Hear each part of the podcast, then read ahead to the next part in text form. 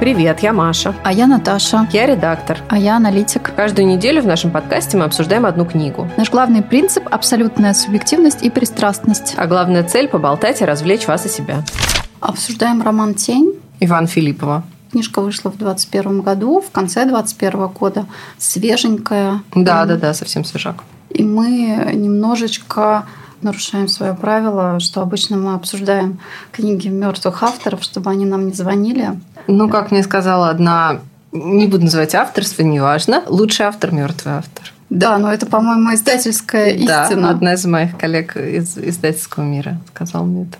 Но в этом случае нам кажется, что мы вправе нарушить. Ну, на самом деле, тут надо сказать, что это не просто рандомно мы взяли книжку. Я, наверное, расскажу немножко предысторию пару секунд. Дело в том, что я знаю Ваню Филиппова, и э, так получилось, что я издавала его первую книжку про сериалы, а потом вот он написал эту книгу. А тут еще надо сказать, что ну, я много рукописей читала на своем веку, и не могу сказать, что это всегда приятное занятие.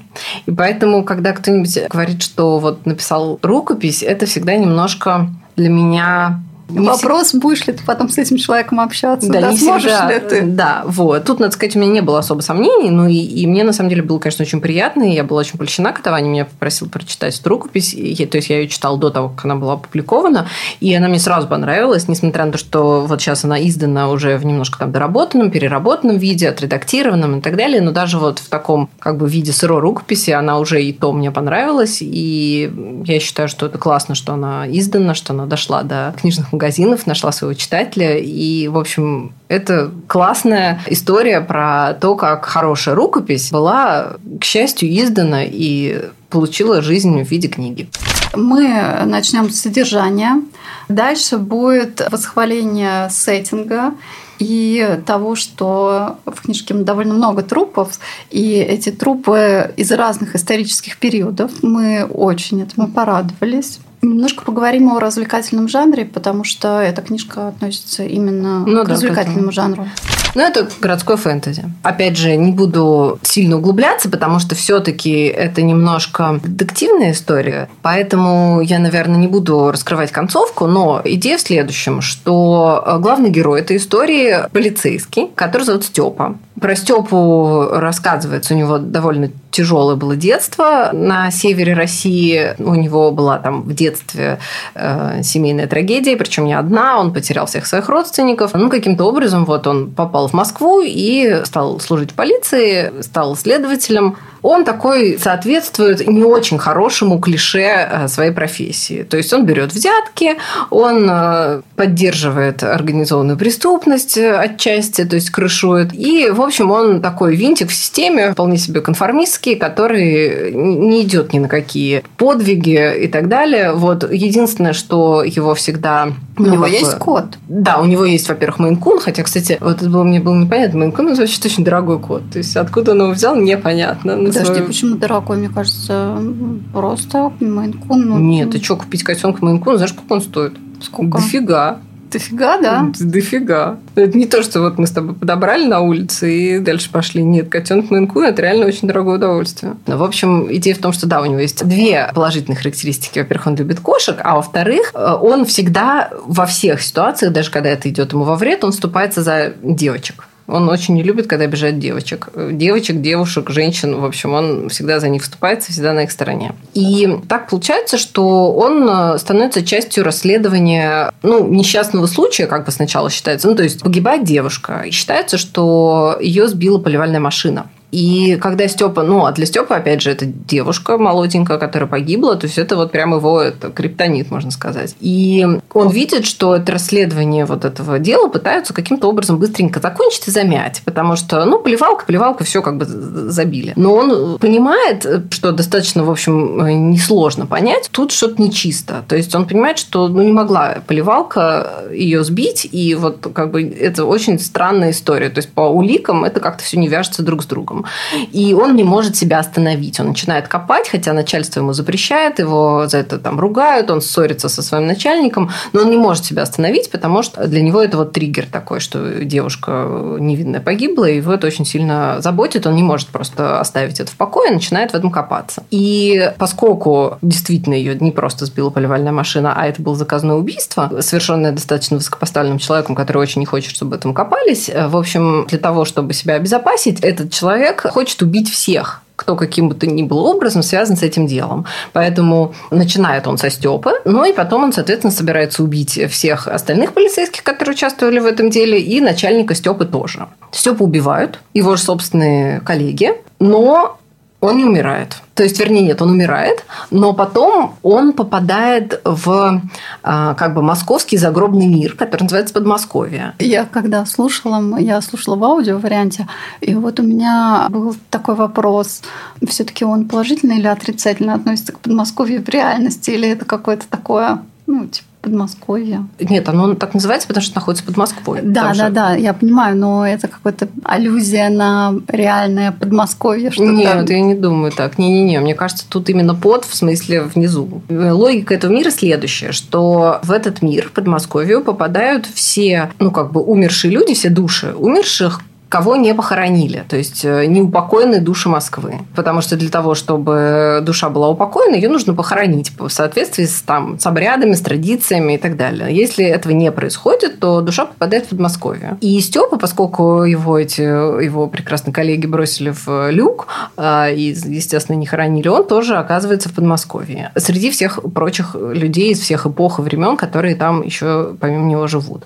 А еще в этом мире э, бывает так, что Подмосковье которая представляет из себя, в нее уходят корни Москвы. Там как объясняется, что Подмосковье формируется за счет представлений людей да, о Москве. О Москве. Например, если с каким-то зданием связаны очень сильные эмоции, то оно в Подмосковье будет гипертрофированного вида. То есть она как бы отображает Москву, но не совсем архитектурно, да, то есть не как карта города, а как эмоциональная, скажем так, карта города. Ну и помимо этого, она связана с городом эмоционально настолько, что Подмосковье сама чувствует, когда Москве угрожает какая-то опасность, и когда это происходит, то Подмосковье выбирает э, защитника города из своих вот этих жителей. Этот защитник называется тень, тень города. И вот именно это и происходит со Степой. Город каким-то образом чувствует, что ему угрожает какая-то глобальная опасность, что что-то произойдет, какая-то катастрофа в городе, и выбирает Степу в качестве своего защитника.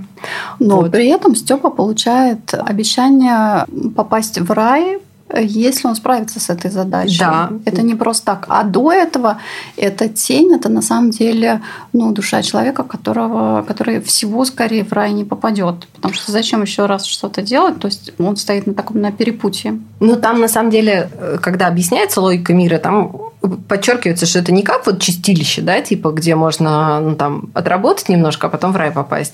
А это такой лимб, то есть э, там ничего не происходит, там нельзя никаким образом отработать свою карму или там, не знаю, замолить грехи или еще что-то, потому что это просто место, где ничего не происходит в этом плане. Потому что люди, которые там находятся, могут быть хорошие. Просто их не похоронили по каким-то причинам. Может быть, и должны были бы попасть в рай, но не могут, потому что вот не произведен обряд погребения. Ну, со Степой это вряд ли как бы происходит, потому что он-то достаточно так себе человечек-то был э, при жизни. Вот ему сообщают о том, что его задача защитить город. Это для него, конечно, совершенно глобальная какая-то совершенно непонятная задача, от чего, как защитить, что это вообще значит. Но в соответствии с правилами проектного менеджмента он разделяет ее на work packages, и начинается расследование того убийства, которое он не закончил, когда был жив. И вот постепенно-постепенно от ниточки к ниточке все это его приводит к центру вот этого клубка, в котором действительно задействован э, высокопоставленный человек, который заказал убийство Сони, а также задействованы другие магические существа, цель которых которых уничтожить действительно город. Там у них своя логика, которая тоже объясняется. И Степа должен выполнить задачу по спасению города. Он мобилизует всех жителей Подмосковья себе на помощь и при помощи огромных усилий, несмотря на то, что, конечно, это не удается полностью, там какие-то жертвы все равно происходят, но, тем не менее, в основном ему удается спасти Москву и выполнить свою задачу. Если будет экранизация, мне кажется, может довольно интересно. А Визуальный а ряд быть. Да, Да, я на самом деле, когда читала и слушала, я как бы вот представляла себе это настолько визуально все ярко. Мне кажется, что Ваня, он поскольку, ну, все-таки связан с кино, он же работает в, кино, в киносфере, он, мне кажется, даже вот писал так, чтобы это уже можно было сразу снимать. То есть это как бы, ну, такой практически готовый сценарий. Я, кстати, бы с удовольствием тоже посмотрела. Мне кажется, реально это можно сделать очень красивый и очень масштабный, зрелищный, крутой фильм из этого получится. Давай о сеттинге. Тебе больше понравился сам факт, что это Москва, и мы, ну, во-первых, все это происходит в наше время. Да. А главный герой родился в 1982 году, и получается, что он ходит по улицам, и вот где эти события происходят, уже Москва-Сити стоит, уже все есть, уже все, ну, все, Нет, все как сейчас. Вообще очень как бы, да, мне очень как раз понравилось, ну, поскольку я люблю Москву, мне понравилась очень вот эта локализация. То есть э, там всегда э, названы улицы, названы там номера домов, э, где все это происходит. И на самом деле я должна сказать, что, ну, поскольку я эту рукопись давно уже читала, там большую роль играет здание, которое стоит на углу Садового и Долгоруковской, вот это вот огромное такое большой вот этот декорат, который... Да, я такой, знакома с. Башня Мордора такая. И, короче, настолько ярко она описана, вот правда, что я каждый раз, когда приезжаю, вот с тех пор, как я прочитала рукопись еще давно, да, каждый раз, когда приезжаю мимо этого здания, я вспоминаю вот эту историю и смотрю наверх и вспоминаю, что там должно происходить в книжке. Интересно. А по мне кажется, что в этом здании какой-то фильм или э, что-то снималось довольно крупное тоже. То есть, если вы вдруг не из Москвы, э, в здании находится несколько компаний, по-моему, там сидит Сбербанк частично, частично еще кто-то. Да, да, да. Ну, это такое большое офисное здание. Ну, реально очень большое офисное здание. Прям огромное офисное здание. Я да, еще да. помню время, когда оно только строилось. Да, да, да. Когда его еще не было. Да. И оно немножко напоминает сталинские сооружения да. сталинскую готику. Окей, а интересно, у кого кабинет на последнем этаже в этом здании? Я, честно говоря, не знаю. Ну вот, неизвестно. Ну, у Вани своя версия. Но я, кстати говоря, ты знаешь, подумала о том, что когда вот это тоже читала, у меня такая была ассоциация. Ты знаешь, что в Париже есть экскурсии по местам трех мушкетеров. Потому что там же тоже очень все локализовано. Там реально названы все улицы, на которых живут все мушкетеры. Кто куда идет, по какой улице, что происходит там в Люксембургском саду, что происходит в ратуше, что происходит, ну вот э, там бал, там происходит Ну, то есть, короче, вот все очень локализовано. Конечно, Париж с тех пор сильно изменился, потому что его перестроили э, вот этот осман, да, когда он перестраивал его, вот эти вот пятиконечные площади. Но, по большому счету, все равно часть этого сохранилась. И реально есть возможность в Париже пойти на экскурсию, где тебя проведут по тем улицам, по которым ходил Д'Артаньян. И я вот думаю, что, в принципе, можно придумать какую-то такую штуку, типа сделать экскурсию по... Квест. Да, Сразу квест. квест. Квест по местам, э, где вот происходили события книги «Тень», потому что, ну, реально настолько классно описано, что ты прям вот, когда идешь по этой улице, ты вспоминаешь, а, вот здесь вот было вот это. Давай про трупы из разных исторических периодов. Мне очень понравилось, он мог бы взять все трупы технически из одного периода, и ему бы хватило, я думаю, э, для расстановки персонажей, но все равно взято из разных, вплоть до, не знаю, там пятый век или когда вот царевна появилась? Нет, там какой-то уже Москва Чуть-чуть... существовала. А, Москва не, не, не. уже существовала попозже. Ну, в самом начале она да. должна была выйти замуж за, за князя за князя, да. да. Ну, там идея в том, что каждая глава начинается с описания, почему трупы мы говорим, там как бы это на самом деле не трупы, это жители Подмосковья. А, знаешь, почему э, ты говоришь, что каждая глава, я слушала в аудиоверсии, и, наверное, мне не всегда там было понятно, когда начинается одна глава, когда не нет. Ну, в общем, поэтому у меня трупы не ассоциировались с началом главы. Ну, вот. А там как бы такая композиция, что каждая глава начинается с описания очередной как бы смерти какого-то человека, который в итоге умер, был не похоронен и попал в Подмосковье. То есть жители Подмосковья, они для нас визуализируются постоянно и постоянно, ну, как бы нам их показывают. Причем там... И показывают историю города да, вместе с ними. Да, показывают историю города вместе с ними и показывают их историю, чтобы мы как бы их эм, персонифицировали. Причем там надо сказать, что не все герои обои потом каким-то образом сильно задействованы. То есть, вот, например, описана смерть некого персонажа, который, соответственно, стал жителем Подмосковья, а потом в последующих событиях, о которых, собственно говоря, идет речь, он может быть задействован, а может там появиться буквально секунду. Там, например, вот про вот этого американского чувака, которого убили в Москве там в начале 20 века. Потом просто сказано, что кто-то там бегал и стрелял из какого-то американского... Ну, что-то такое, как бы. То есть, про него после этого написано буквально полстрочки.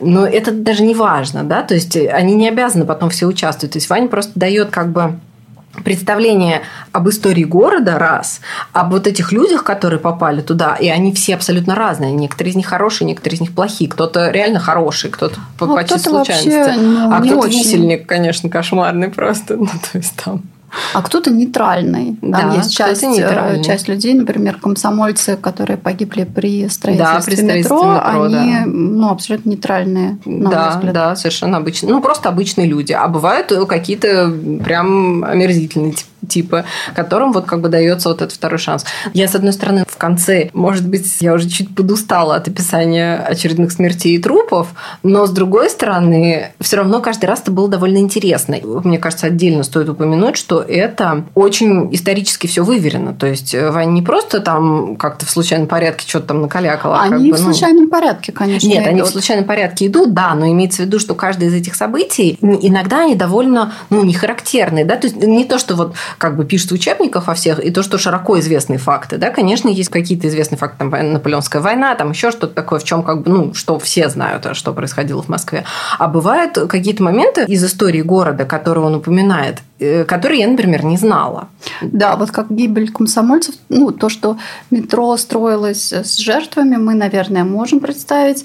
И Москва стоит на песочном довольно грунте, там карст, я сейчас могу ошибаться в, в точности геологических названий, то, что, например, не везде у нас на Большой Дмитровке стоит большое пространство, ну, для Москвы большое пространство, не занятое домом, и там памятник Майи Плесецкой, именно потому что там нельзя ничего строить, там там обрушится а, я, кстати, да, не знала да, там нельзя, да. Ну, или, например, вот эта вот история там про польскую девочку, которую там убили в каком-то, не знаю, по 15-16 веке, неважно. Короче, я сейчас не буду даже специально вспоминать какие-то конкретные вещи, но идея в том, что Ваня открывает э, не популярные, не как бы не широко известные страницы истории города путем описывания того, кто при каких обстоятельствах умер. Еще, э, я не знаю, ты же тоже переслушивала потом в аудиоварианте. Да, я сначала читала рукопись, потом я слушала аудио.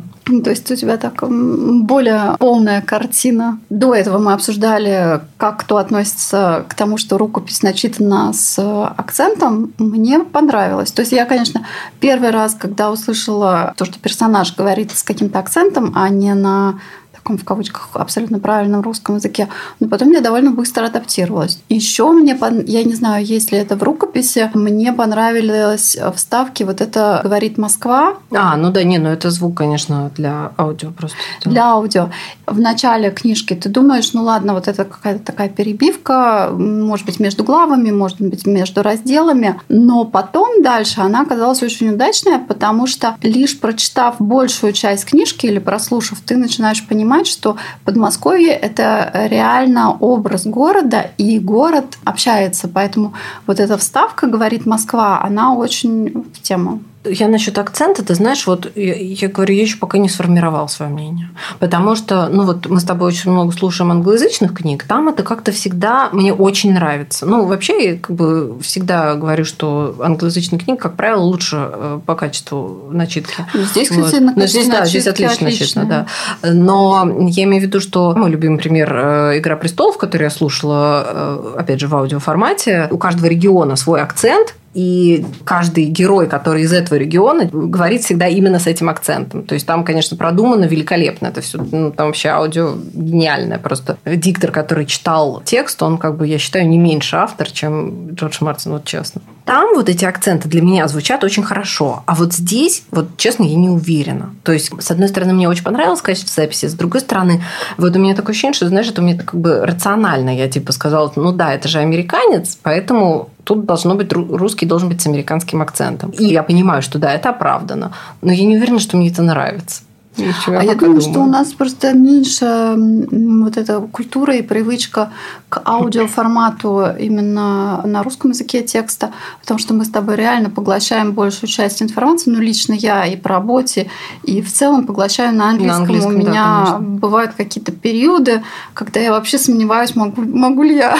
По-русски это выразить? Бывает, да. По-русски нет, по работе, по-русски я какие-то термины не знаю, и, мягко говоря, даже не хочу знать. Не надо перегружать мозг. Э, ну и не только я так делаю, многие так делают. Ну, это начинается от экономики, но и все, что касается data science, там, мне кажется, никто не в курсе, как по-русски. И сейчас расскажу анекдот. Есть один немец, он, наверное, в области Data Science, и он делает раз в неделю обзоры новостей. Конечно, на английском языке. Конечно, у него видосики на YouTube, они очень веселые. Он сидит в темных очках, сзади зеленый фон, все это выглядит просто комично. Очень весело рассказывает о всяких библиотеках, что появилось новенького, какие новости. И как-то раз ему одна немецкая компания проплатила, чтобы он дубль этих новостей записал по-немецки.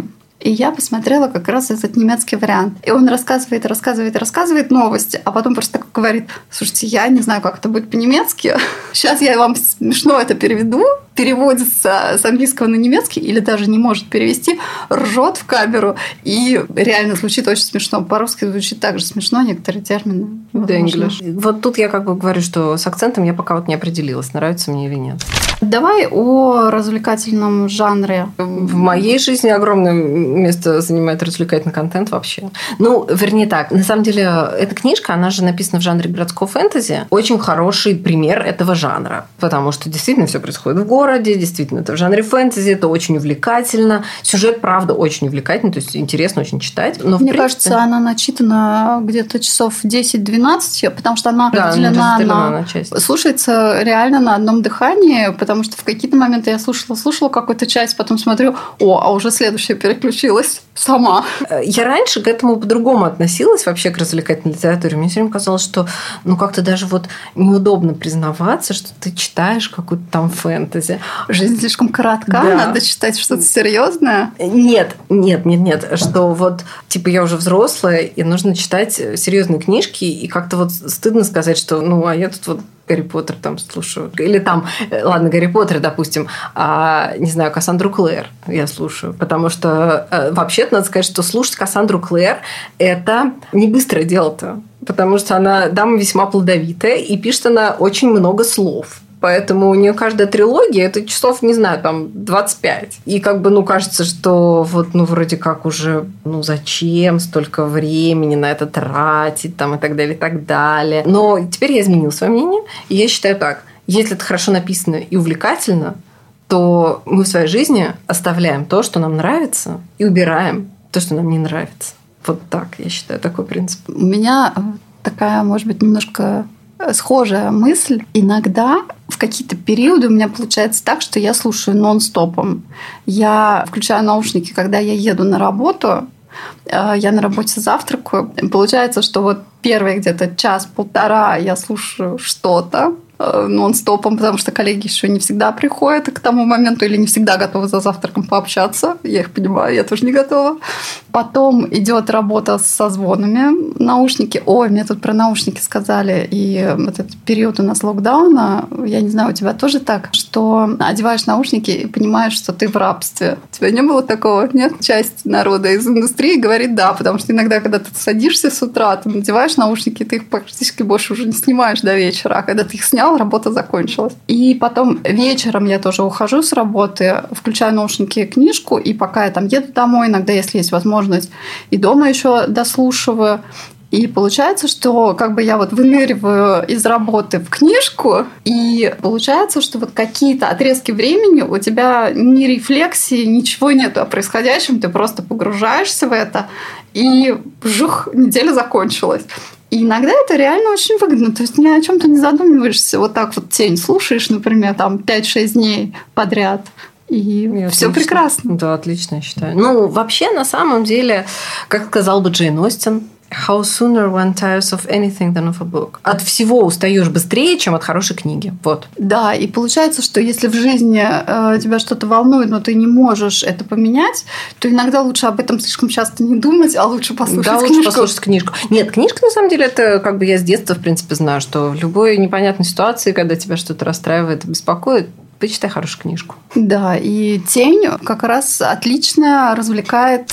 Еще там есть такой момент, который для Москвы и для москвичей он важен. Это как относиться к не только новым зданиям, но и агрессивной реставрации. Я бы так это назвала, когда полностью что-то разбирается и полностью собирается назад, но оно уже так не выглядит. И, например, кажется, что здание военторга например. Ну, Даже по моим каким-то обрывочным воспоминаниям цвет у него был другой. Э, да, Ваня на самом деле достаточно категоричен здесь. Он считает, что реновация, вот когда я так понимаю, что больше всего ему не нравятся те здания, которые реально берут старое и разбирают и собирают. Ну, вот то, что вот у меня, например, около моего дома построено, у меня же там был типа доходный дом, как вот там начало 20 века, который сначала разрушили, потом сожгли, а фасад остался, знаешь, как в «Ночном дозоре». Дом разрушили, стеночка-то осталась. Вот у меня там тоже стеночка осталась, и в эту стеночку построили дорогущий, ну, типа клубный дом, который как бы совершенно весь новый, но у него вот кусочек, вот прям вот эта вот скорлупа фасада вот этого 19, ну, там, начала 20 века, она осталась, и вроде как какой-то кусочек этого дома состоит из вот этого фасада. Ну, и получается, что вроде как примерно то же самое, но немножко по-другому. Мне кажется, у Елоховской церкви там вот тоже есть такой пример, какой-то то ли он за стеклом оставленный старый, то ли еще что-то я вот так вот зрительно вспоминаю. У меня противоречивые чувства на этот счет. Что-то удалось сделать по-новому и интересно, но это тогда точно не старое здание. А где-то реально думаешь, ребята, было по-другому. На самом деле очень много же есть всяких вот этих вот... Вот мои, например, любимые архитектурные излишества довольно, ну, довольно часто публикуют фотографии типа «было-стало». И реально иногда бывает, что типа пытаются как бы воссоздать, но как-то криворуко местами очень сильно. И какие-то не только даже здания, но даже какие-то фрагменты зданий, там типа мозаики какой-нибудь, или какой-нибудь там горгульи, или там еще что-нибудь такое. Ну, вроде типа попытались, ну как бы попытка не засчитана, простите. Я нормально отношусь к новым зданиям. Я считаю, что сейчас достаточно, ну вот современная архитектура, вот эти вот большие вот эти плоские фасады, например, они довольно классные. Иногда бывают довольно красивые вот эти современные, даже высокие здания, ну и невысокие тоже, которых в центре тоже, в принципе, много. В центре не всегда высокие строят. Новые здания бывают красивые. А вот когда пытаются типа сделать как было, вот это не всегда, конечно. Ну, я на самом деле могу только порекомендовать читать «Тень», потому что книжка вышла, и она есть и в аудио-виде, и в бумажном виде, продается во всех магазинах. И как бы, ребят, поддержите первую художественную книгу Ивана Филиппова. Я надеюсь, что он напишет потом что-то еще, потому а что... там должно быть продолжение, судя по концовке. Возможно, не знаю. Ну, ну оно быть... возможно. Ну, оно... возможно, да. У меня вот только единственный вопрос к Ване, который состоит в том, что там как бы описано, что вот Степа, главный герой, его в попытке уничтожить труп, его полили кислотой. И эта вся кислота попала ему на лицо, уничтожив практически всю нижнюю часть его лица, кроме кости. И там есть некая романтическая линия, которую я не буду раскрывать, но она есть. Вот у меня вопрос, Ваня. Скажи, пожалуйста, а как они будут целоваться, если у него губ нет? Это меня очень беспокоит. Окей. Так, ну, в общем, у нас остался один вопрос. Мы узнаем это, возможно, в продолжении, которое будет. Может быть, ему восстановят часть лица. Пластическая операция на трупе. Отлично, годится. Ну, в общем, да, ребят, читайте «Тень», она классная. Спасибо, что дослушали до конца. Ставьте лайки и подписывайтесь на наш телеграм-канал, который тоже называется «Книжный клатч». До встречи через неделю.